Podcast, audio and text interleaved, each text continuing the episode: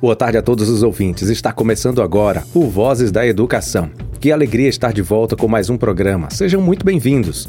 Nosso encontro de hoje continua explorando uma data muito importante, o Dia da Consciência Negra. Comemorada no dia 20 de novembro, a data foi escolhida por coincidir com o dia atribuído à morte de Zumbi dos Palmares em 1695, um dos maiores líderes negros do Brasil que lutou pela libertação do povo contra o sistema escravista. Em nosso programa de hoje, iremos falar sobre o enfrentamento do racismo desde a infância. E para isso contaremos com a participação das queridas Suzana Souza, professora do Sistema Municipal de Ensino, e Maria Antônia Moreira, estudante de fonoaudiologia idealizadora do Instagram arroba Literatuando e do projeto Enegrecendo Leituras. Será um encontro de muitos conhecimentos e informações importantíssimas para todos, visto que esta é uma temática que merece bastante atenção de toda a sociedade. Então fiquem ligadinhos, aumenta o som do rádio e vem porque o Vozes da Educação já está no ar. Vozes da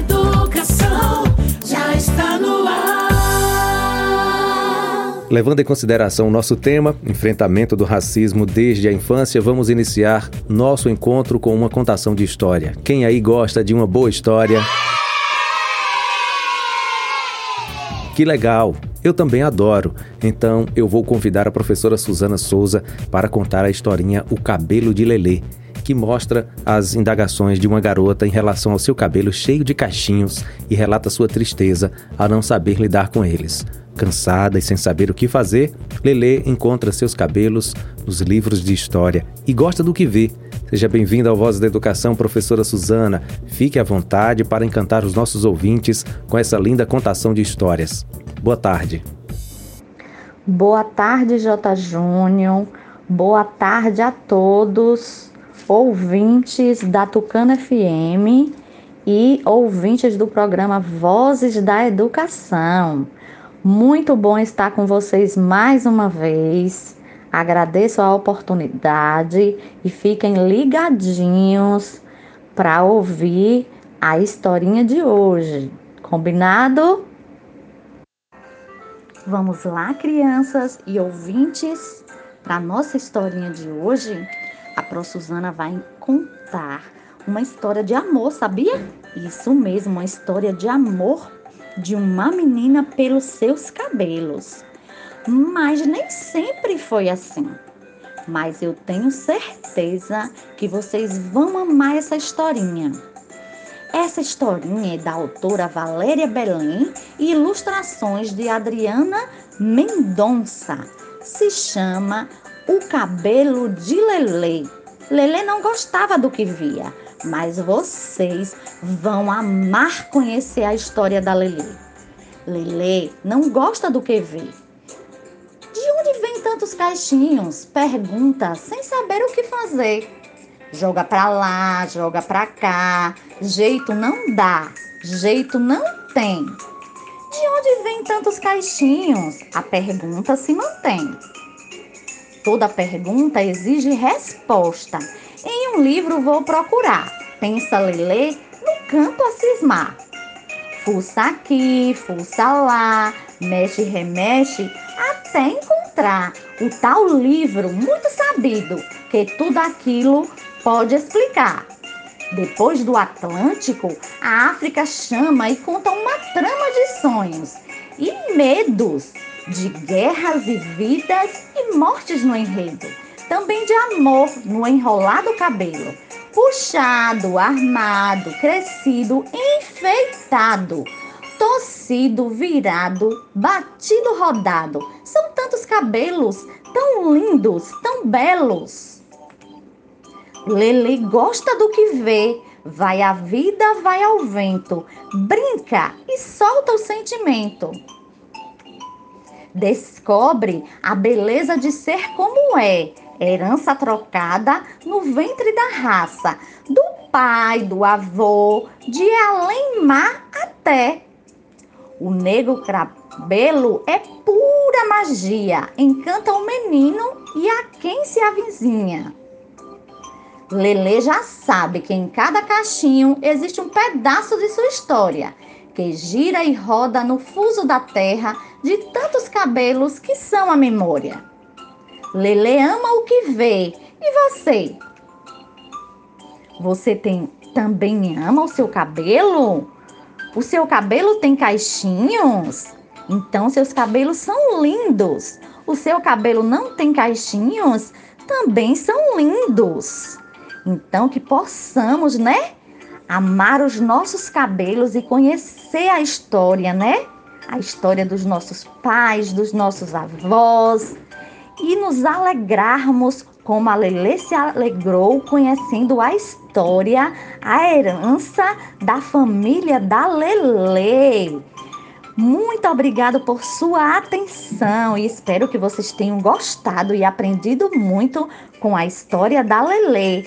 Beijos no coração. Tchau, gente. Tchau, J. Júnior. Muito obrigado, professora Suzana. Perfeita a história, o cabelo de Lelê pois ela busca valorizar os traços da cultura negra que foram discriminados por conta de uma extensa história de racismo que infelizmente deixa sinais até hoje. Na contação podemos ver a diversidade cultural e como é importante respeitá-la. Valeu, Pro! Tchau, tchau! E você, estudante, mãe, pai ou professor, quer participar do Voz da Educação? É só entrar em contato conosco através do WhatsApp 991 433948. Chegou o momento da participação da nossa convidada de hoje. É com muito prazer que recebemos Maria Antônia Moreira. Ela que é estudante de fonoaudiologia, idealizadora do Instagram Literatuando e do projeto Enegrecendo Leituras. E vai falar conosco sobre o enfrentamento do racismo desde a infância, uma temática muito importante. Boa tarde, seja muito bem-vinda ao programa Vozes da Educação. Boa tarde, J. Júnior. Boa tarde a todos os ouvintes. Queria agradecer logo de imediato o convite. Estou muito feliz de estar aqui mais uma vez e dessa vez para falar sobre uma temática tão importante. Maria Antônia, no dia 20 de novembro é comemorado o Dia da Consciência Negra. Você poderia iniciar nossa conversa falando um pouco da importância que essa data representa. Realmente, o dia 20 de novembro é uma data muito importante, mas assim como tudo, para nós negros não foi dado, foi conquistado. Essa também foi uma data conquistada. Ela vai relembrar a morte de Zumbi dos Palmares e também virou protagonista, um símbolo de luta, né? Tanto ele quanto essa data. Antigamente se comemorava a abolição da escravatura no dia 13 de maio, que foi o dia que foi assinada a Lei Áurea, mas como esse dia e esse símbolo já foi posto como algo que representa uma falsa liberdade, já que não foi por bondade que foi concedido essa declaração e nada foi feito após ela. O dia escolhido pelo movimento negro mesmo foi o dia 20 de novembro e é ele que a gente comemora. Por isso que a data é tão importante, porque além da gente relembrar ser esse símbolo de luta, também é uma data que foi escolhida por nós e para nós. Como você vê as conquistas do movimento negro nos últimos anos no Brasil? Na verdade, a grande maioria das conquistas com relação às pautas raciais são provenientes da luta dos movimentos negros, não só do movimento negro unificado, mas também dos movimentos negros individuais que trazem conquistas coletivamente. Várias conquistas foram por conta do movimento negro mesmo desde a lei de cotas até muito recentemente na pandemia o fato de incluir nos prontuários a fins de pesquisa, né, para fins de pesquisa, qual a raça daquelas pessoas e a gente conseguir ter acesso a dados alarmantes, como o fato de que a maioria das pessoas que estavam morrendo de coronavírus são pessoas negras. Então, realmente, a luta do movimento negro é muito importante né, em todas as conquistas da, com relação à pauta racial no Brasil. E para você, o que ainda deve ser vencido na sociedade? Para ser vencido, falta muita coisa, viu? Sendo bem sincera, é, o racismo ele está organizado dentro da estrutura do sistema e ele se subdivide em várias formas. Ele não está só de um único jeito, ele não se manifesta de uma única forma. Então, didaticamente, a gente consegue dividir ele em várias vários setores, várias formas de se manifestar e todas essas formas precisam ser combatidas, como por exemplo o racismo recreativo, o racismo cotidiano, que são as, aquelas perguntas maldosas, são as palavras maldosas, os xingamentos, as ofensas. Tem também o racismo institucional, que é praticado por empresas que não contratam pessoas negras por serem negras ou exigem a boa aparência, entre aspas é, nas escolas, em vários lugares. E também tem o racismo religioso, que passa pelo lugar da intolerância religiosa, das pessoas que praticam alguma religião de matriz africana, que são é, agredidas, que têm os seus terreiros vandalizados. Então, tem muitas formas do racismo se manifestar dentro da nossa sociedade. Tem pró o próprio imaginário, né, de como, do que é ser uma pessoa negra, de, do que associam a uma pessoa negra, que está aí pairando o tempo todo nas mentes, muito embora diga-se que não, porque o Brasil é um país racista e todo a grande maioria das pessoas já admitiu isso, mas que não tem racistas porque todo mundo diz que não é racista. Então, são muitas as conquistas, são muitas coisas que ainda precisam ser discutidas e vamos em frente. Muito tem se falado a respeito de racismo estrutural. Mas o que é isso de fato? É um pouco difícil falar sobre racismo estrutural, na verdade, não difícil, mas é um tema complexo. Eu recomendo inclusive a leitura do Silvio Almeida, é, o livro dele se chama Racismo Estrutural, foi publicado pela editora Jandaíra. É um livro que ele vai justamente falar sobre todos os pontos que servem como base para o argumento de que o racismo é estrutural na nossa sociedade.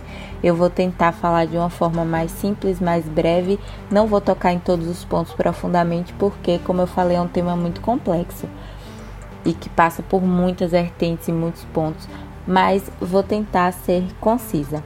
Primeiro que não dá para falar sobre o racismo ser estrutural sem falar sobre nossa estrutura, que é uma estrutura baseada no sistema capitalista. O que é que isso significa? Significa que o sistema capitalista ele é organizado de forma piramidal. E aí, a, o topo da pirâmide, que é a parte mais curtinha ali, é justamente ocupada por pessoas que detêm o maior poder aquisitivo. São pessoas que ganham bilhões por mês e são pessoas brancas. Enquanto que na base da pirâmide, que são as pessoas mais pobres, estão pessoas negras, que a grande maioria da população. E aí o que é que acontece? O sistema capitalista, ele só se mantém com base na exploração, para que aquelas pessoas que são muito ricas e são brancas estejam e continuem no topo, elas precisam explorar quem está na base. E para essas pessoas permanecerem na base e aceitarem, né, servir de mão de obra barata, ser massa de exploração, elas precisam ter uma condição de vida ruim. Elas precisam passar mal para poder aceitar esse tipo de trabalho, porque se essas pessoas que são negras e são pobres estão ali na base da pirâmide vão se sujeitar a um trabalho ruim, elas precisam estar precisando muito. E com isso, o sistema capitalista faz com que esse ciclo se mantenha. São pessoas brancas que estão lá no topo e pessoas negras que estão embaixo, porque essas pessoas negras vivem uma má condição de vida, vão aceitar ser exploradas para conseguir sobreviver e essas pessoas brancas continuarem ricas lá no topo. É a forma como o sistema capitalista em que o dinheiro que manda se mantém. E aí ele tá o racismo entranhado em várias vertentes dessa estrutura para poder conseguir que isso aconteça desse jeito que parece simples na minha fala, mas que na verdade é muito bem articulado. A gente não pode esquecer que o sistema capitalista, ele é algo que foi criado, que a ideia de raça a ideia do que é negro, do que é branco, foi criada, foi criada e é perpetuada pela gente. Então, o racismo ele passa por, um, por uma questão ideológica, ele passa por uma questão política, de quem nos representa em todas as vertentes políticas, ele passa por uma questão do direito, quem são as pessoas que julgam e quem são as que são julgadas, quem são aquelas que são presas e têm direito a serem julgadas e as que não, não têm direito. E também passa por uma questão econômica. Quem são os maiores detentores de poder aquisitivo e quem são os menores? Quem são os donos do, dos meios de produção? Quem são os donos das empresas, das grandes corporações? São pessoas brancas e as pessoas que são exploradas, pessoas negras.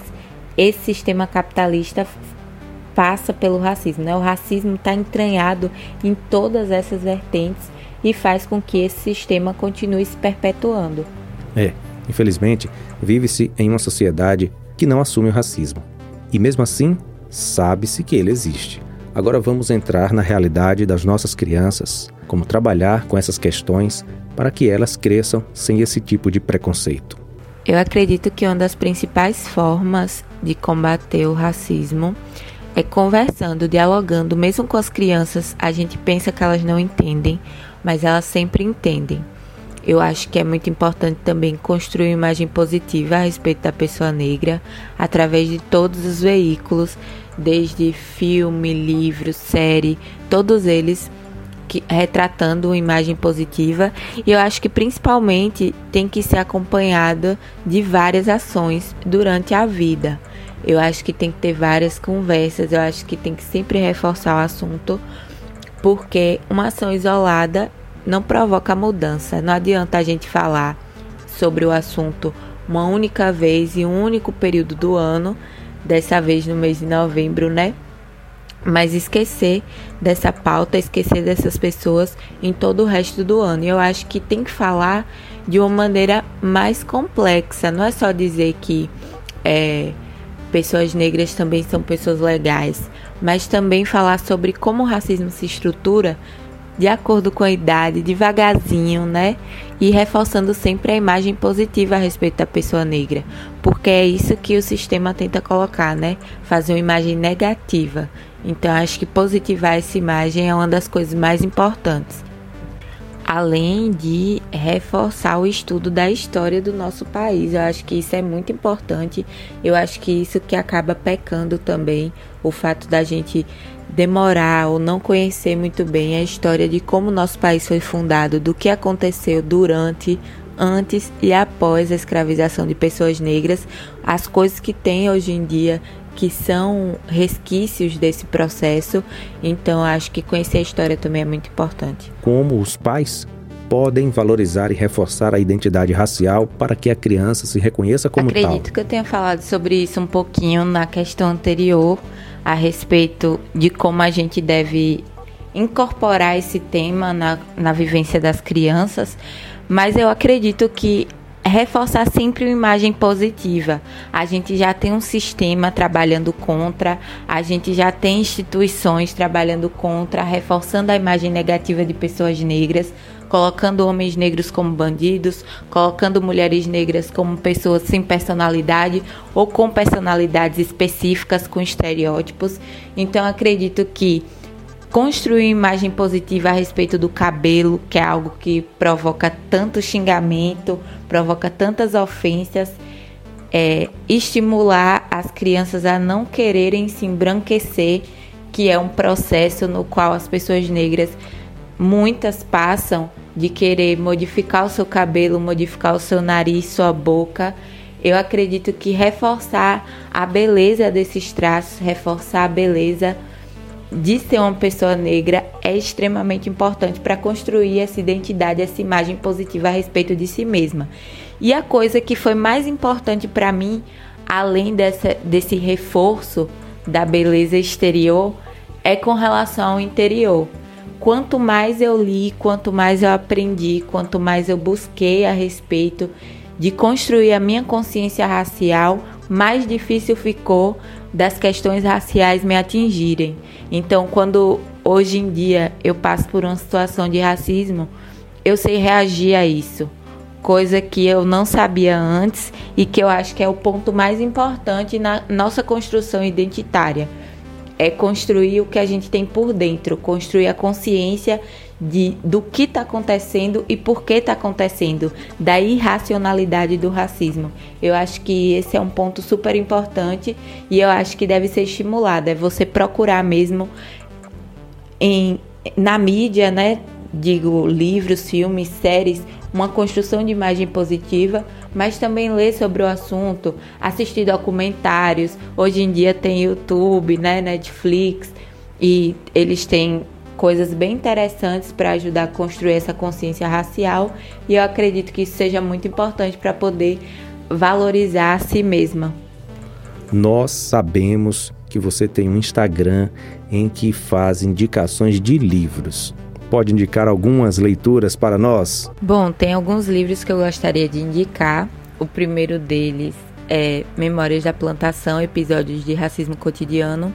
É um dos livros mais importantes que eu já li, que fez eu mudar a forma como eu enxergava as coisas e que eu me enxergava também.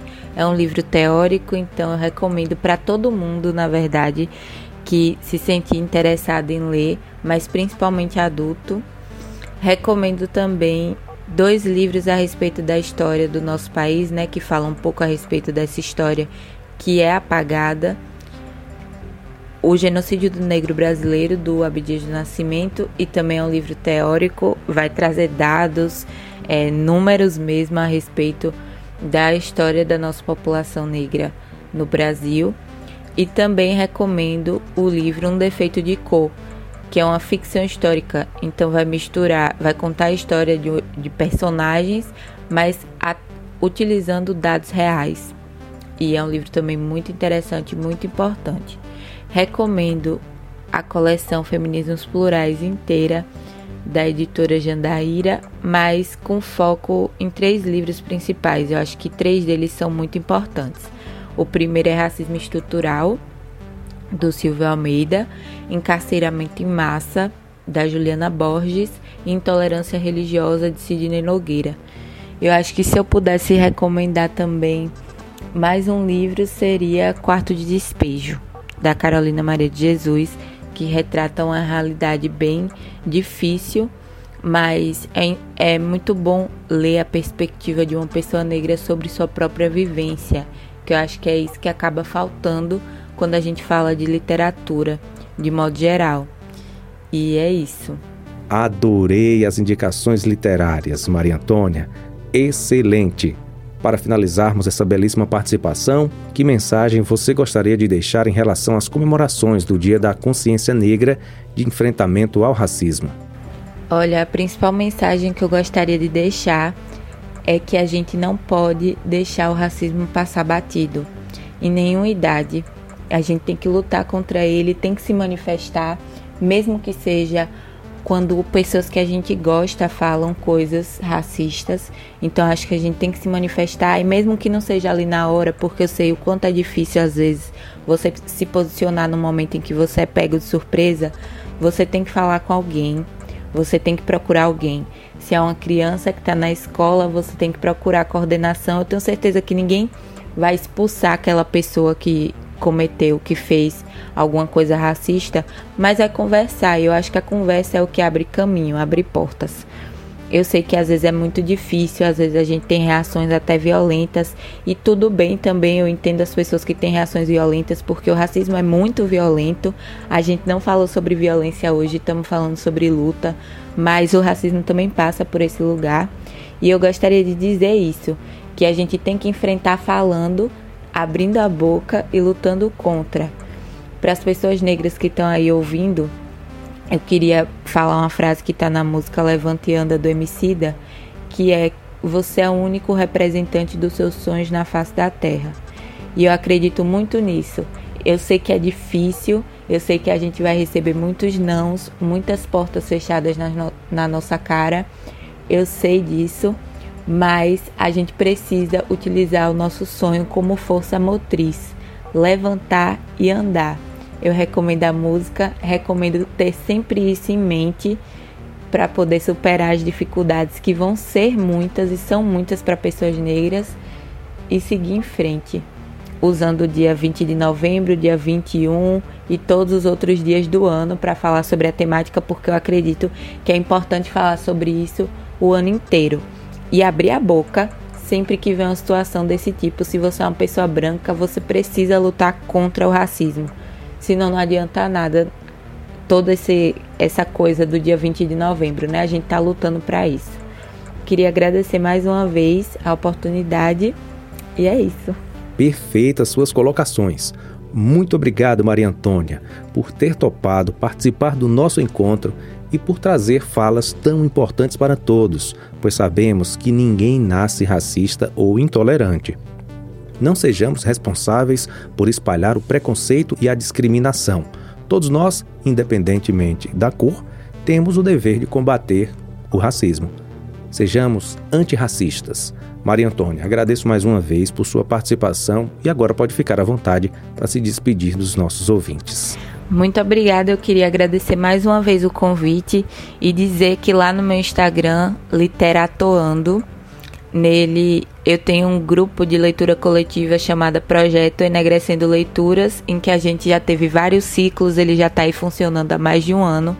E agora a gente acabou de começar o ciclo da leitura do livro Eutituba, Bruxa Negra de Salem. Então, quem tiver interesse em participar, só entrar lá no meu Instagram e mandar uma mensagem no DM ou então lá no site www.literatoando.com.br e na aba Enegrecendo Leituras, que lá tem um formulário para participar. E é isso, muito obrigada a todo mundo que está ouvindo.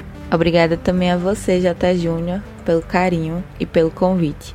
Valeu, Maria Antônia. Forte abraço. Tchau, tchau. Vamos finalizar esse momento maravilhoso, cheio de informações e conhecimentos importantes, com uma linda música. Essa canção fala do respeito às diversidades, visto que o racismo e o preconceito devem ser banidos da nossa sociedade. Precisamos evoluir, viver com mais amor e entender que bonito é ser diferente. Que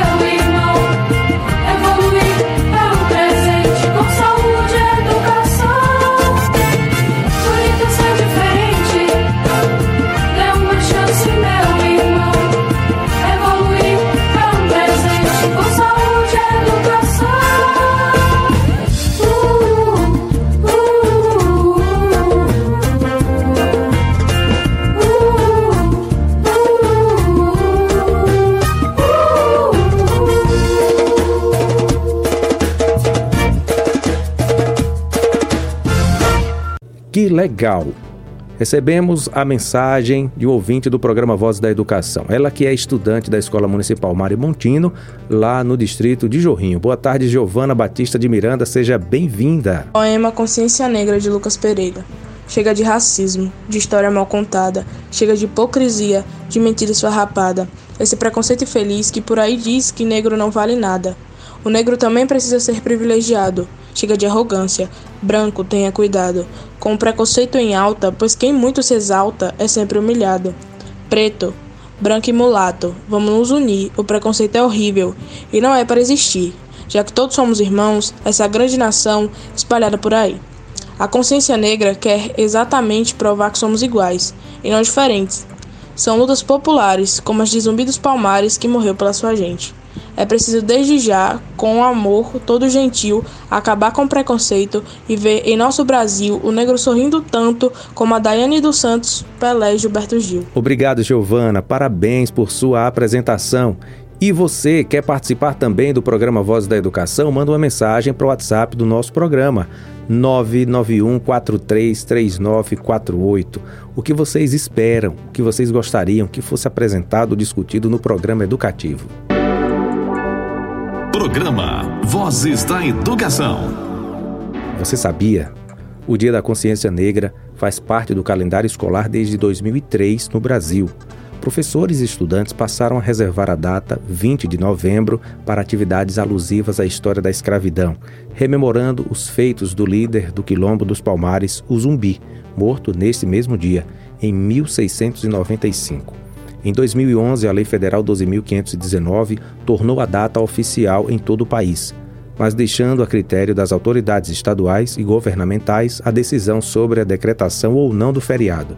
Por isso, do total dos 5.570 municípios brasileiros, somente 15% deles, o Dia da Consciência Negra é feriado.